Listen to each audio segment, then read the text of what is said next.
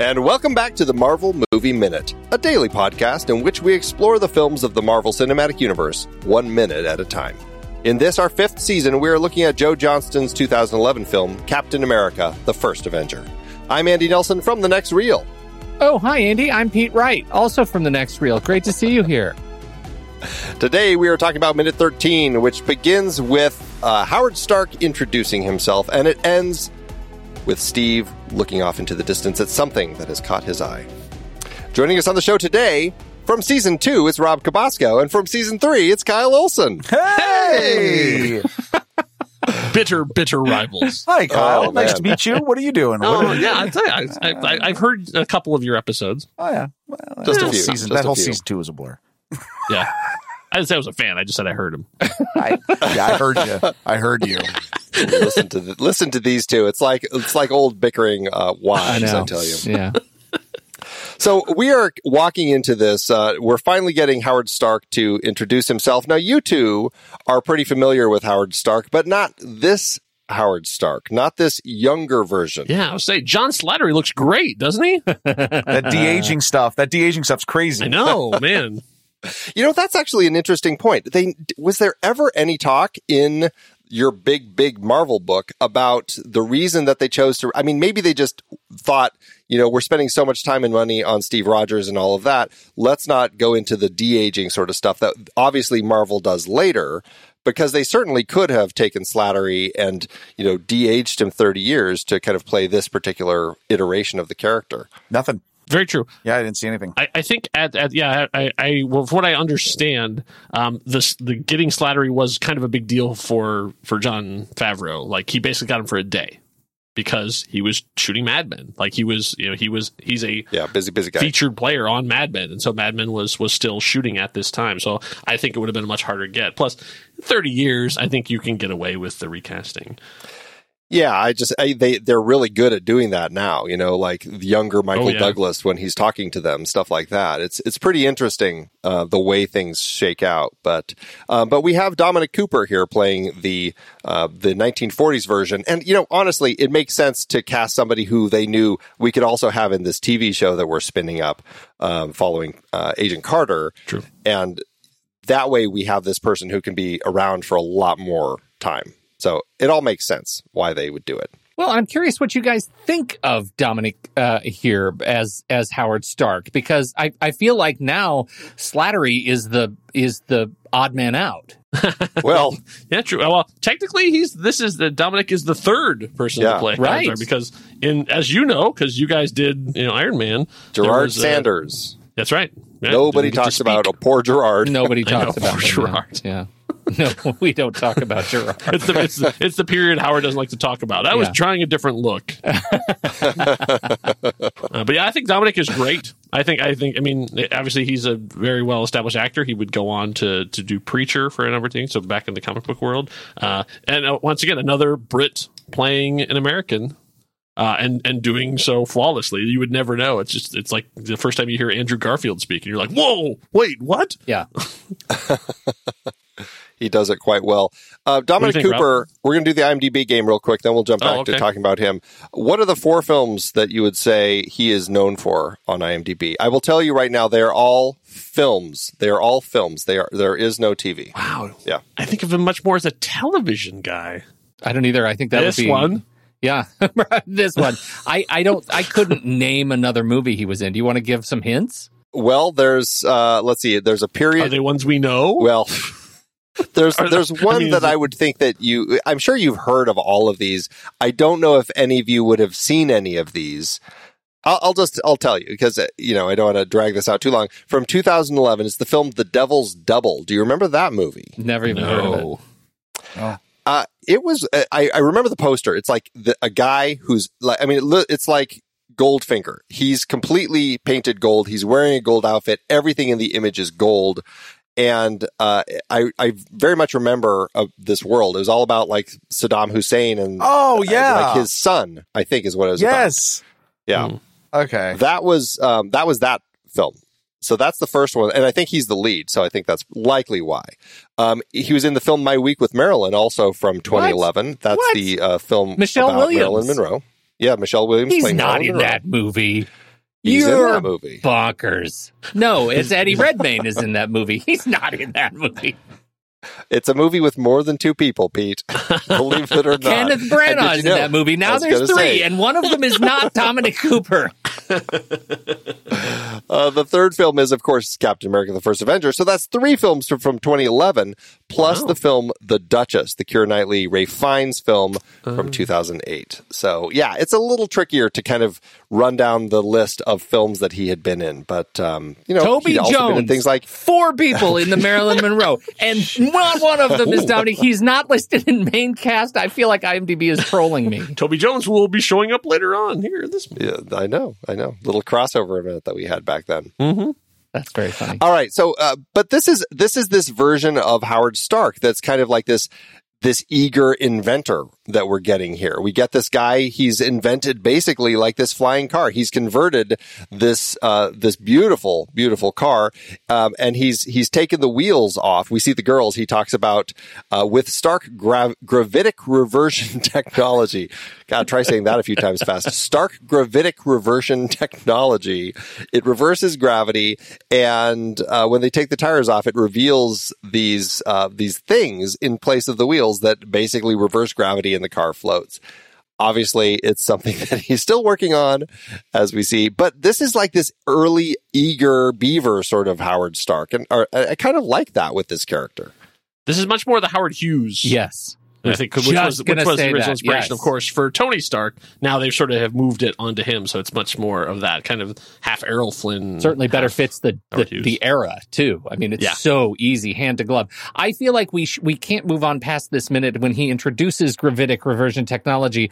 The thing that is dramatically undersold is how lightweight the actual tires are that the girls remove. Do you notice how easily they take the tires and whiff them Uh-huh. away? They're prop, Those were prop props. tires. Yeah, Yeah, prop just- No, no, no. Those were Howard Stark Amazo tires, and uh, Oh, Amazo is actually from Yeah, DC. It's it, it's in the book. Uh, Rob's got the book. He just hadn't read that far yet. I'm sure it's in there. The, the Amazo tires, tireless tires. Funny you should mention books, though. There, there actually is a section on this in one of the Marvel books. This is in the Wakanda files. They actually have a section on this, and they actually have the patent that Howard Stark gravitic reversion. for this for this exact car, like for for Yeah. gravitic version. And they actually say they don't. He, he uses gravitic version, but he actually is in the in the patent calls it a gravity shield. Oh, So like that's the idea is that he has like some sort of energy bubble that's going on the bottom of it that's like you know negating the gravity around it. yeah. That feels very Star Wars, really. A little bit, yeah. Like land speeder. Like I feel like that's Yeah, what like they're the- using on those. like the you know? repulsor lifts. Yeah. Yeah, Yeah, Yeah. exactly. Uh, and then uh, it goes on to say it, it, it jump into the future. Uh, he then shows off this same technology to the military on July 30th and crashes the car into a second story building. like the, it goes right through the thing. There's a there's a there's a picture, but it's a drawing uh, of the car, the back end of the car. S- Out, you know, jutting out of the building. And what's interesting on that- the second does not go well. It's an it's another Series 62 Cadillac. It looks like, but it's green. Yeah, yeah, It's not It's a green one. What? yeah. So it's not this one; it's a different car. Um, do, uh, speaking of different cars, is this i- is this tied in any way up to Coulson's car Lola? Yeah, Is this this Yeah, is the this same is a- thing? Yeah, this is a, they basically they're drawing a line that says that uh, the stuff he develops here will eventually be Get into the to be Corvette. used in Lola and Yeah. then and future cars down the way. okay. Yeah. It's fun, like these little these little uh, connections that they continue to find as they kind of jump through everything. Uh, although it's got to be hell for the person whose job it is to try to remember all these different things and threads and make sure that they tie them together properly. Because, as you know, in the comics they didn't have that, and that's why we have rewriting history over and over and over again. That's why there are no prizes. exactly, exactly. One of the things that I love about this, we've had, you know, uh, Alan Silvestri's score playing periodically through these last few minutes, but in this, uh, we can start hearing the Expo theme "Make Way for Tomorrow Today" by John Powell from Iron Man Two, That's very right. faintly popping up in there, and I thought that was a lovely little nod for you two, having talked Yeah, about that. the Sherman brothers That's good make stuff. way for tomorrow today. That's right. Rob, go ahead and sing it, please. Uh, wait, hold on. Let me check. I, I believe it's I believe it's make way, make way, make way for tomorrow today. Okay, good. Sherman Brothers lyrics, they man, they they get in your head and they really come. leave. Yeah. Really, so you know what? I, I. I I got to see when you're talking about Stark, as we we've talked about him before. You know what I realized in this really focusing on this this minute, I like Dominic Cooper's Stark over uh, Slattery. Heresy. And here's why. Because, okay, you know what I love in the first moment of this minute is he gets a kiss from one of the people and he immediately takes out his handkerchief. Yeah. And I thought equal parts, oh, I want don't want the lipstick on, but it's Howard Stark. No, he's a germaphobe. Yes. Going to the Ah, Howard yeah, Hughes thing, right? Absolutely. Yeah. Yeah, Yeah. that's immediately that like, oh God. I mean, like, yeah, you're a woman, but I'm, no, no, no, I don't want you to kiss me. So you got that, and and Well, I really kissed her, but well, your point he stands. did, but the fact that immediately he's like, I got to get rid of the germs. He's a And love- germaphobe and a showman. Yes, exactly. And I love the the much more of the the grungier sort of like get his hands dirty, do this. And then, you know, as you know, this character is this depiction this character shown is he's out on his on his boat, like doing an undercover agent mission, like all this other stuff. Slattery, I don't ever see Slattery doing that. Slattery's always in a suit with Jarvis and he's drinking tea. Like that's and, the and, and being a bad dad. Yeah. yes, right? He's- like Yeah, he's the older version who's like for his ten year old son. He's had the success and now he's kind of like the fat cat and he's just kind of like sitting back and and not as active or eager anymore you know Right. it, it, there is that kind of feel with him I love so I love this one. He's Brian Brian Doyle Murray in in Christmas Vacation. Give me somebody. Give me somebody while I'm waiting. That's who I see with Slattery's. the thing that I also just kind of love about uh, about Howard is well, and I'm trying to figure out like we talked about in the last minute how uh, the the change in the script line and kind of like the change in impression from from Howard to uh, Tony as far as like the girl's not here because it's him or anything like that. Um, but we have this moment. He comes out and yes, he he kisses the Stark girl. We've got that row of Stark girls on the stage. None of them are credited except for the one he kisses, who is credited. Uh, that is uh, Mo- Molly Fitzgerald playing that Stark girl, and she gives him the microphone. But we have a woman holler out from the audience, uh, "I love you, Howard," and he doesn't do anything. He doesn't respond. And I was like, that's actually a really interesting character uh, difference that we have between father and son. Because if that was True. Tony, and we actually see that as I recall at right. the very It's beginning of Iron Iron Man Man 2. 2, I love you too. But we don't get that here. And that's, you know, it's, I mean, it's the era, but also I just kind of, I like that there is a little bit of that kind of difference that they're implying between father and son here. Very true. I, also like that there's something that, that that they're doing here that that they're they're showing a little bit of the feet of clay thing that Marvel is known for. That when you meet Steve, like his first major thing is getting his butt kicked in, a, in an alleyway. That's his first action scene. Uh, and then when you meet Howard for the first time, it's not a grand success. It's a huge failure on an epic stage. And, and so like, and we're going to obviously then he comes back later on and you get to, so it's, it's not establishing it like these are the best and brightest. It's like, no, these are, these are guys who are just trying to do what they can do, you know, and, and not always succeeding at everything. I, I think it's a very interesting way, especially for a, uh, you know, a, a four color comic book movie, uh, to be, to show the, the flaws in their, in their heroes right from the start.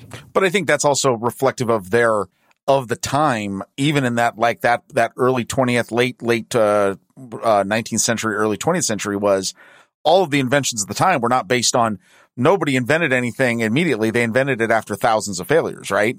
So I mean, like that is all part of that that story that these guys. I, I love the fact that yeah, it is it is he is introduced in a moment of weakness, but I think that's just part of part of his his life in trying to figure figure out the answers to things. They don't quit. Right. And that's, Yeah, exactly. That's Yeah. critical. That's right. absolutely critical. Yeah.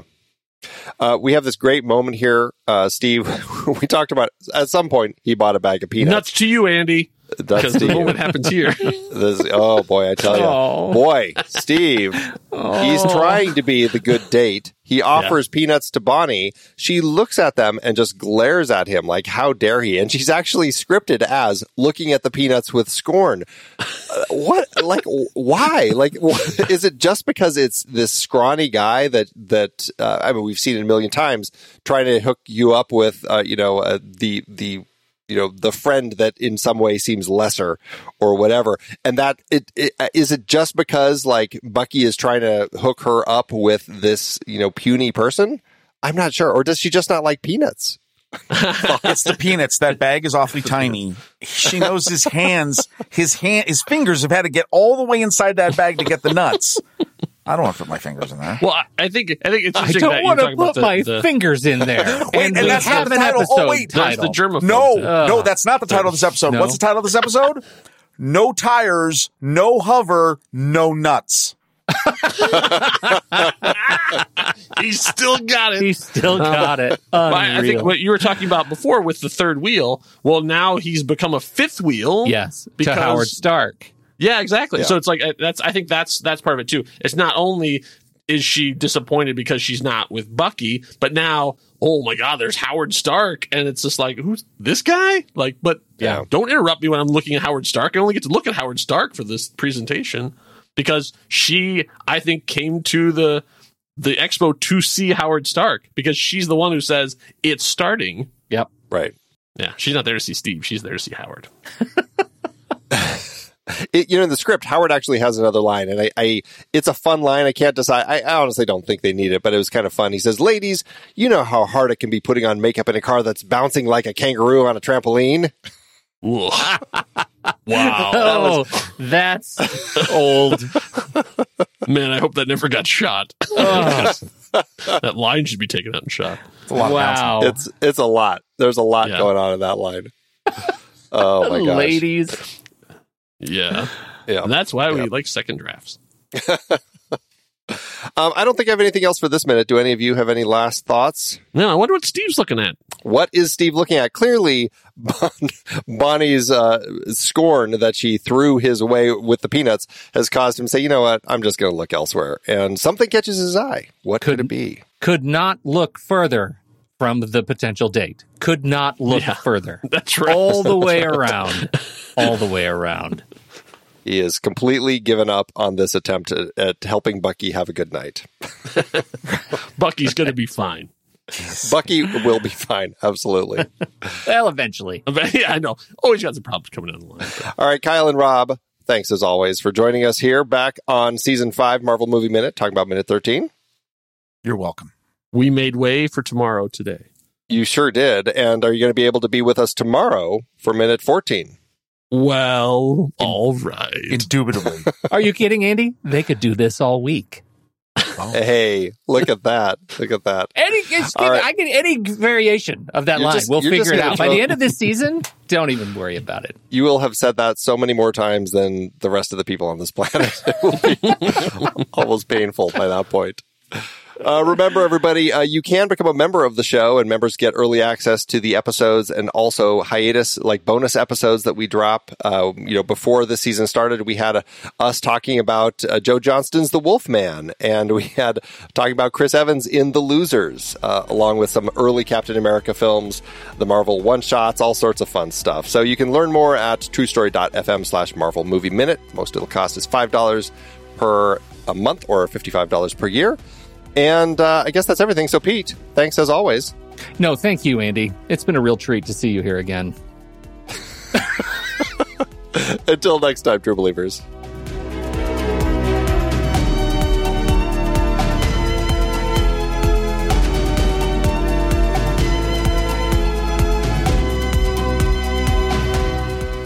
Marvel Movie Minute is a production of True Story FM, engineering by Andy Nelson. This season's music is Spread the News by Anthony Vega, and this season's show art is by Winston Yabo. Find the show at truestory.fm, and if your podcast app allows ratings and reviews, consider doing that for this show.